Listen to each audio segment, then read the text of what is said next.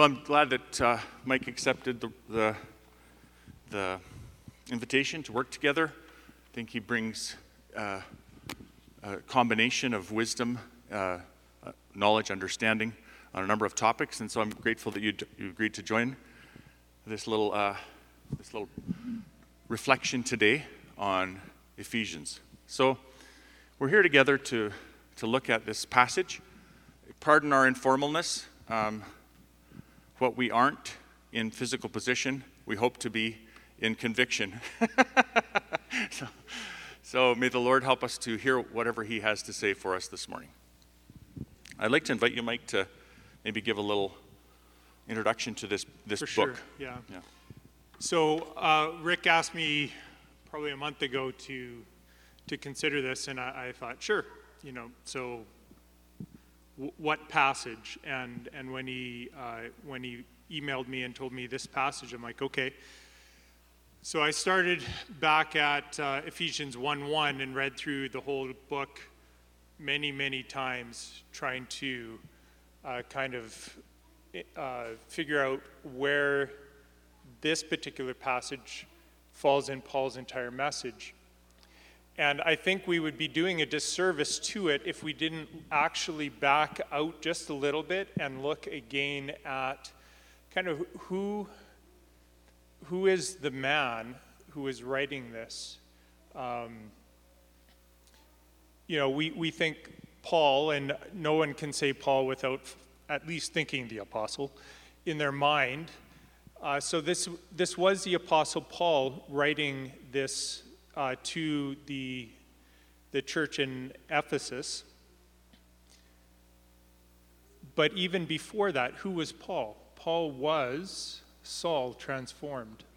Paul was a man who persecuted Christians. And now here he is, the messenger to them. Um, Gentiles. The, the Gentiles, yeah. And uh, so here's a man whose life is radically, radically transformed. Once a persecutor of, uh, of Christians, probably seen by the Pharisees in Jerusalem as like the super Jew. Um, you know, and, and even Paul himself says that, you know, I did all those things. I followed all those rules, the regulations. Uh, he walked the walk of, of a Jew above Jews. Um, now he is known as to the Pharisees as um, a preacher of Christ. And in Acts 21 27, just before Paul's arrested in Jerusalem, he's, uh, he's even associated with, in the, in the temple, he's associated with the Ephesians. There's this man who is defiling the temple from Ephesus. And uh, the assumption was that Paul brought him along, and so they, they, uh, the, the Pharisees were, were quite upset with that. So that's Acts 21 if you want to uh, read kind of um, some background on that. But Paul introduces himself back in 1 1 as Paul the Apostle. And as I said, it's hard for us as believers now and, and those who have read the scriptures to, to think of him as, as anything other than that. But specifically in our passage in chapter 3, he starts off uh, identifying himself as a prisoner. So we have in this, uh, in this little outline we're working on, um, together in missions, uh, we're looking at the messenger, which is Paul, and then we're going to be looking at what was his message, and then also the mystery that was involved there. Mm-hmm. And uh, I think there's a little more here than, uh, than we've already said so far. So don't fall asleep. I yeah. think you'll find this kind of interesting. Yeah, and, and we, it does kind of go back and forth, uh, but you know, when Paul identifies himself as a prisoner, he's not speaking metaphorically. He's not speaking in you know some kind of figure of speech, hyperbole sort of thing. He he's actually in a Roman prison. Um, so uh, again, historically, it's not in, in, in this passage, but think the Romans. Who were they? What, what did they do to their prisoners?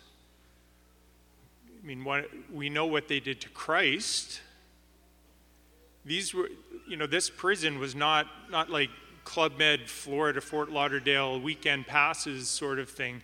This, this was a hardship. This was, you know, I am in chains. When he says, I, I'm in chains, he was in chains, not, not, just, uh, not just a figure of speech. Um, but the other thing that we find uh, moving on a little bit in verse 8 is he is a willing participant in this. He is humble uh, in his approach to this. Um, this, this position of being, being put in, in chains. He looks at himself as the least of the saints. So he is in prison his view of himself is, is kind of least of the saints. And I think that this is important to, to get a glimpse into, um, into his message. And uh, so he's not coming as in a stance of, I am the apostle Paul, you know, up here, so you need to listen to me. His, his, uh, his message is one from a stance of submission, and humility.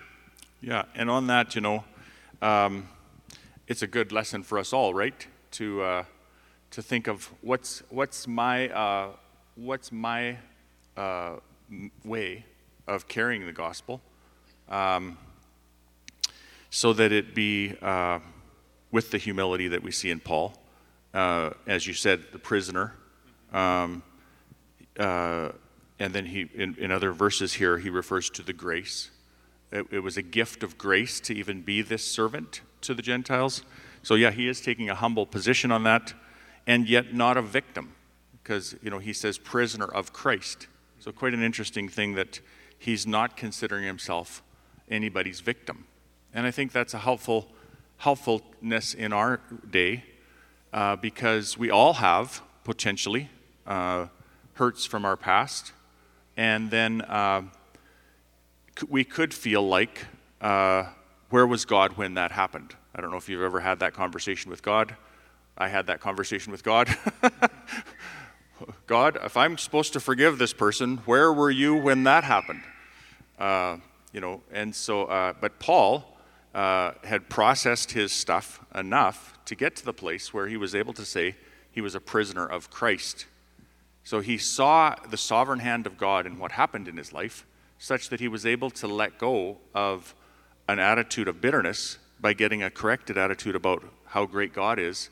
And God has sovereign purposes in all the things that he allows or, or, or, or whatever he coordinates to happen. Or it's hard, we don't want to put attribute evil to God, but certainly he has that ability to turn the evil things for good in our exactly, lives. Yeah.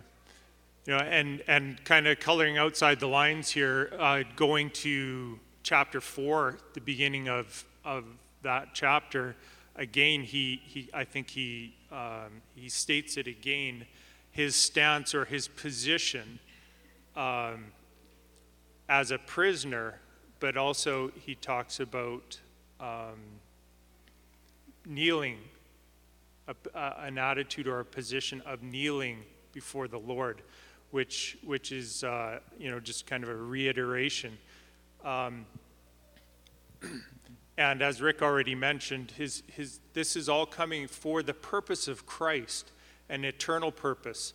In chapter, uh, or in chapter 3, verse 11, this was according to the eternal purpose. He says it like very clearly.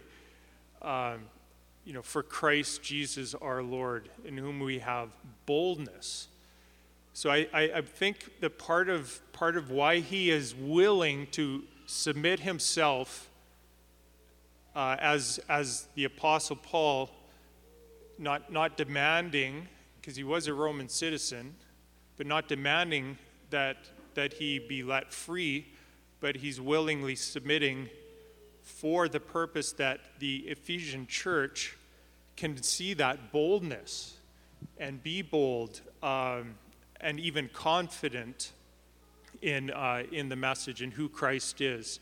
And that, that's, that's kind of uh, a long kind of introduction, but um, it, it just tees up the message, which uh, he has, and he says briefly mentioned. So in the first two chapters, that's briefly mentioned, uh, and he carries on and, with with the message.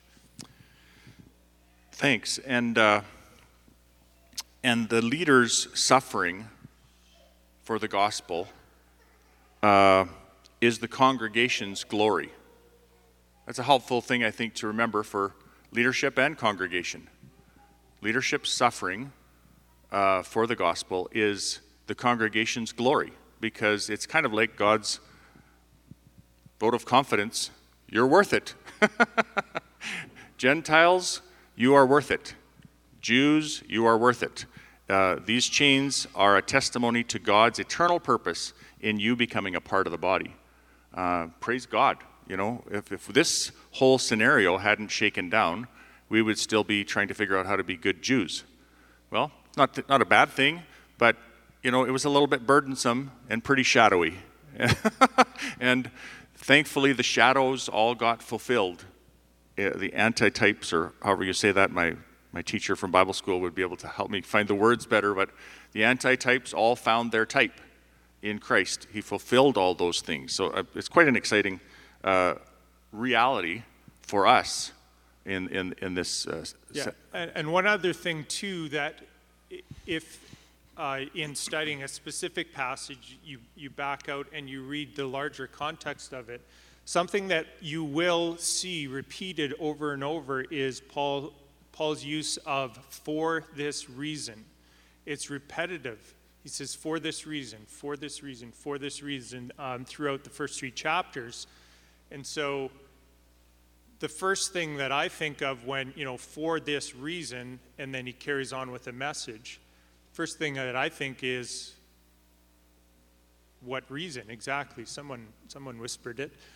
Um, and, and so I encourage you in small groups, I think it is one of the questions that is, is added uh, in, the, in the small group questions, is to actually find those statements for this reason. It's a connectivity throughout. It's not just Paul rambling here and there and, and, and all over the place. This is a very specific thread that he is weaving throughout uh, the, this message to us um, as Gentile believers. Mm-hmm. Um, verse 8 um, is Paul's reference to being commissioned to bring the unsearchable riches of Christ to the Gentiles, the gospel of Christ to the Gentiles. We talked a little bit earlier about what the gospel is, and so we won't repeat that right now. Um, he was also given this second aspect, uh, which is found in verse 9, which is this fellowship. It's not the fellowship of the ring, it's the fellowship of this mystery to, the, to all or to everyone. So, uh, so there was, there was uh, a message specifically for the Gentiles, but there was also a desire for everyone to understand what God was doing in history. Uh, and then, and I think there's a further step, and we'll get into this now, into this mystery. I think we'll move into mystery. Um, that through the gospel, the Gentiles are three things. Do you notice them there? Um, I believe it's verse six. Uh, they're heirs together with Israel. Uh, they're members together of one body and they're sharers together in the promise in Christ Jesus.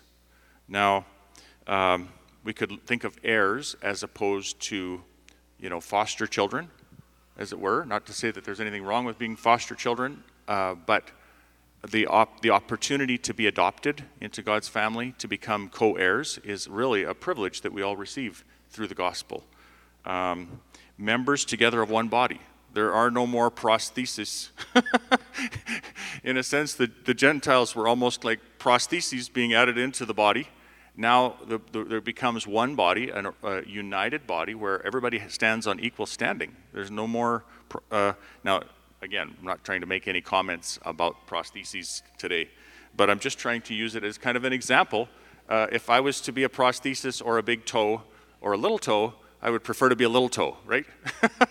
because it's at least organic. And we all become organic members of the one body of Christ. So, uh, and then sharers together in the promise. Um, no longer kind of t- shirt tail relatives, but uh, becoming recipients of that promise uh, in Christ Jesus, direct recipients. So, kind of a surprise on the cosmic historical flow for the Jews to move, sometimes accidentally or presumptuously, from thinking we are the ones, we are the people, and the rest are the heathen, uh, to moving into a, a mentality of, wow, you know, we really can't claim superiority here. In fact, God never had that purpose, but it was supposed to be a light for the Gentiles. God really did want to attract people. And now everybody's included equally.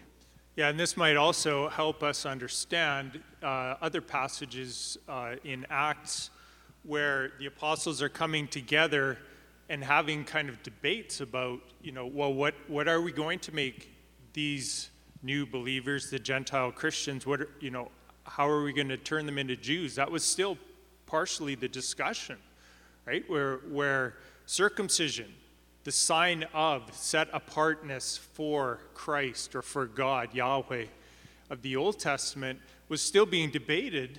Do we make the Gentiles become circumcised in order to kind of be grafted in?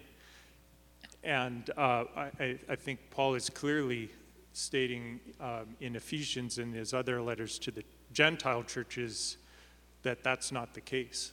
That it's, it's simply Christ, in Christ, and in Christ alone. There is one, one church, one cornerstone, um, Christ, and it, it's through the Jews and the Gentiles that the walls of that holy temple are, is being built.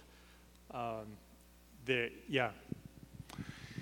And so you know, the word inclusiveness has been a bit of a hot button topic in our day um, because people think that the only way to use the word, or they could think that the only way to use the word, is to say we put away our morals and we embrace everybody and pretend that there are no differences.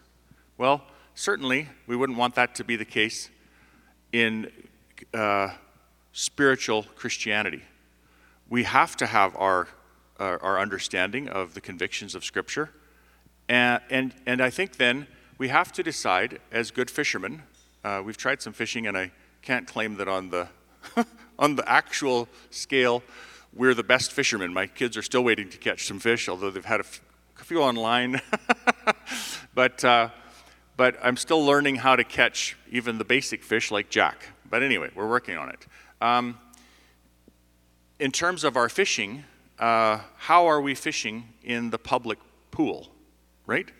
Uh, you know, we use spoons for fishing jack, and then there's three prongs. And I have had a very successful trip that I can tell you about someday to, uh, to Lac La Biche and Heart Lake with Nick Bobicel, if any of you knew him. And uh, he guided us around the lake, and we caught a lot of fish, but I won't go into that all right now. But but how are we fishing in the public sphere? Like, do we put a three prong hook that's a foot wide on a tiny little lure?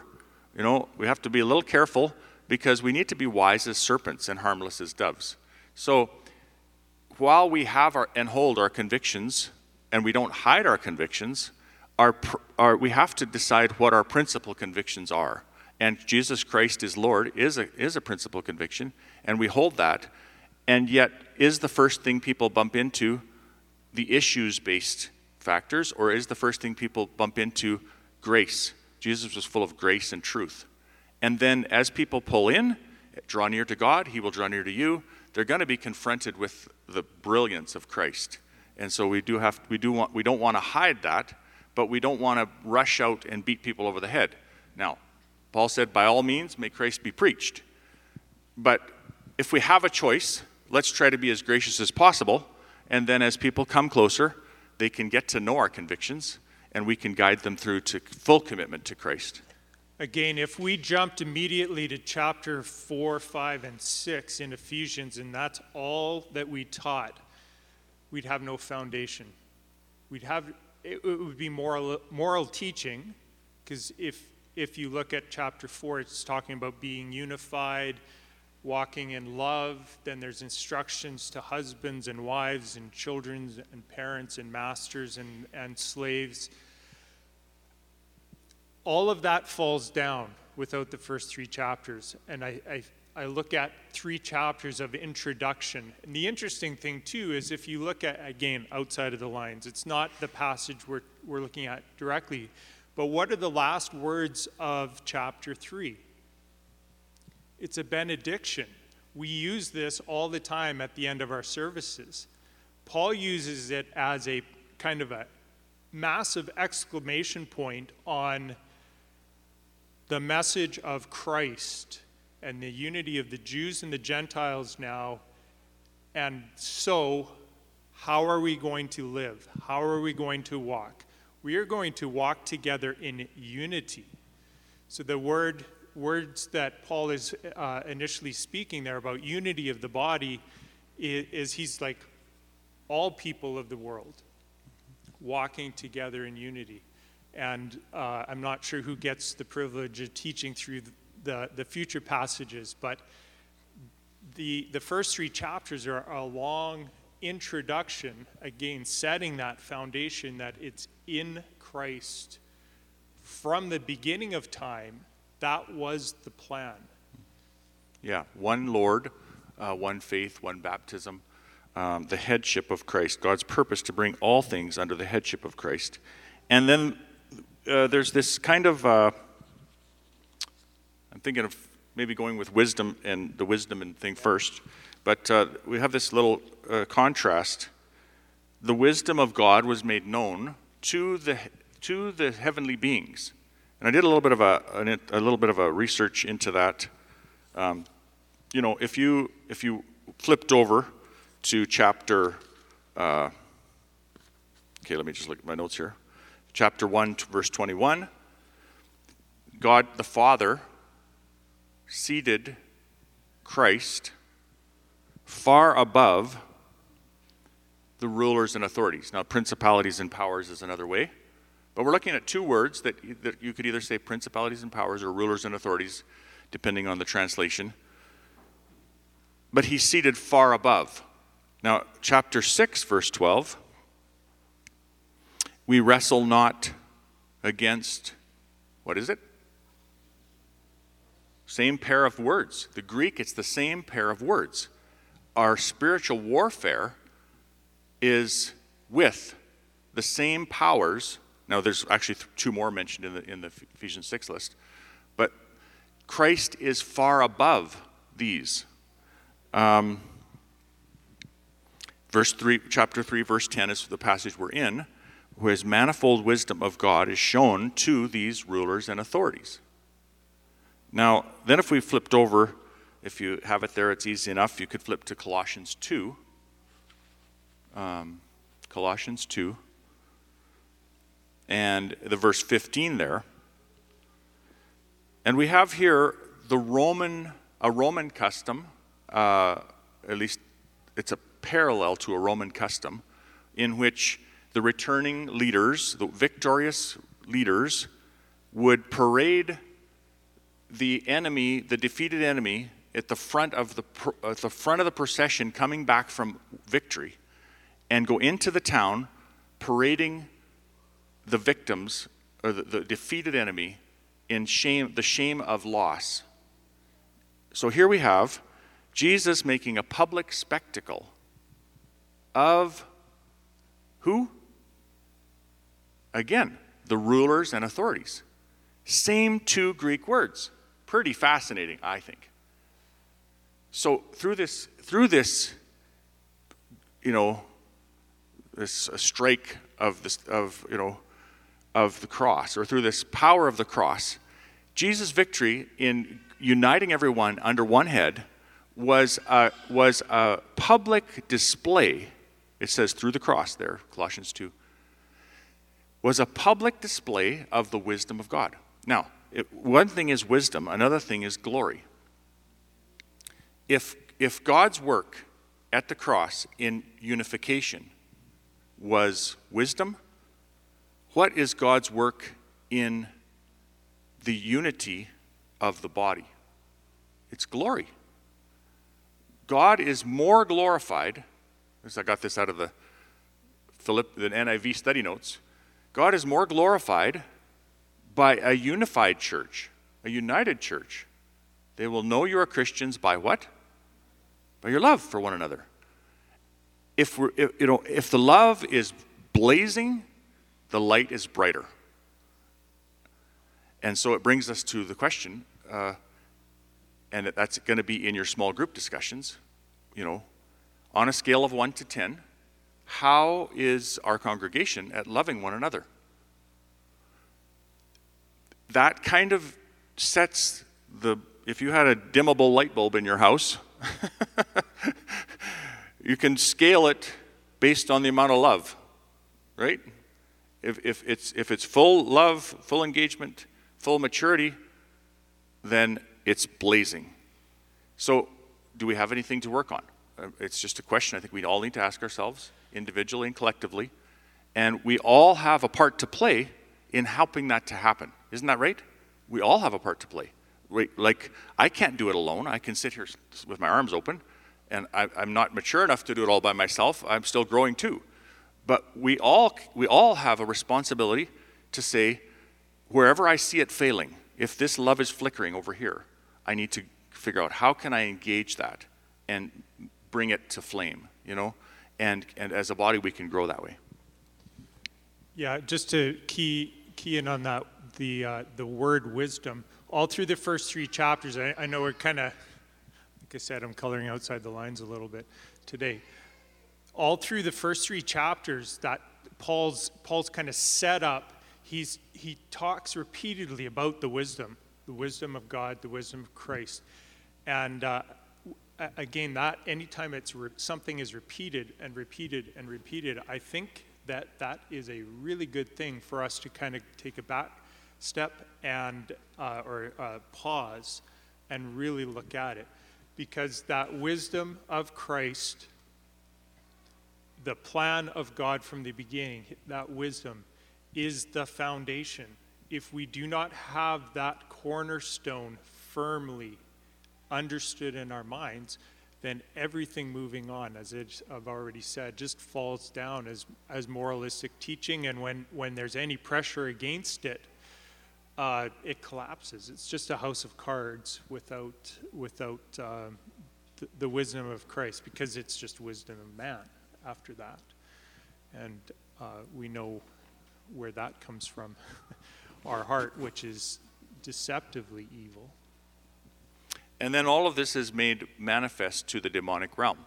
So if have you know in the North in the North American uh, reality with our uh, media availability and other things, um, the tangibles can blur or or almost eliminate from our consciousness the invisible, and. Uh, and so I think we have in this passage the invitation to recognize that we don't live in a conc- we don't live merely in a concrete time and space. We live in a we live in a cosmic spiritual sphere in which I will build my church, Christ said, and the gates of hell will not prevail against it. What are gates for? They're for protection. The, the gates of hell will not be able to resist the penetration of the glorious synergy of the body of Christ as we reflect God's love. Sorry, we reflect God's love between each other and to the world. May God help us to press into God, press into unity, discipleship, mutual edification, equipping, and press into evangelistic relationships, become fishers of men. Yeah, the, the, the mystery that, that Paul kind of reveals here is that the Gentile nations are just as much loved by God as the Jewish nation, and that they are just as much heirs with Christ in, in, uh, in the inheritance. And so, for today, with a, a, a missions emphasis, uh, I think again we need to just take pause and think is, is there any place in my heart or my mind where I resist that. Like we, I don't know, I kind of have stopped watching the news because it's driving me crazy right now. With all of the the supposed racial tension and I, that, that's in our society, um, we as a church, from, from even just these first few chapters, there's zero place for that in our body. Stepping away from that, or next step from that, is to go and reach those other nations. And if we step into those other nations trying to make them Jews, so to speak, and just say, you have to be like me, then we're no different than, than what Paul is speaking against here. And, and again, this is entire courses of studies at Bible college and seminaries about, uh, you know, theology of missions and that. And I think only we, in meditation and asking the Holy Spirit to reveal in our own hearts and in our minds, are we, do we have that, that, uh, that understanding of the gospel that says, you can come and be a Christian, but you have to wear these clothes and sing this kind of music. And uh, Rick and I, in our in our discussions, I don't remember which day, but I was kind of laughing because I said, uh, "Go be a missionary in Latin America and tell them drums are bad." Right? And I grew up with that. Drums are evil. They're bad. They're you know, they're. Some people even said demonic. So there, is cultural differences, but. Um, but is there that barrier in my ability to reach out to the nations to go and and uh, show the love of Christ and only that and not my own cultural baggage from what I you know I've been born into and raised with in Canada. Well, reflect on and and, uh, and uh, we'd encourage you to, hopefully, this produces some conversations in your small group this week. If you're not in a small group, I don't think it's too late. Uh, we're still looking for some small group leaders. If you actually can get to Jim on that, he'd be glad to plug you in. And, uh, and may God bless you in your week. If you're not in a small group, uh, you know, coffee is possible with, it's as simple as a phone call, uh, whether we have to sit at a further distance or not. Uh, but uh, encourage us to keep engaging each other as a congregation, you know, because uh, sometimes there's people outside the circle of, of a typical contact that could use, we just need each other, right? So may God help us with that. Well, thank you again, Mike, for, for joining uh, today on this. And, uh, and I'd like to invite the uh, worship group up again. And, and let's sing together before we, before we say goodbye.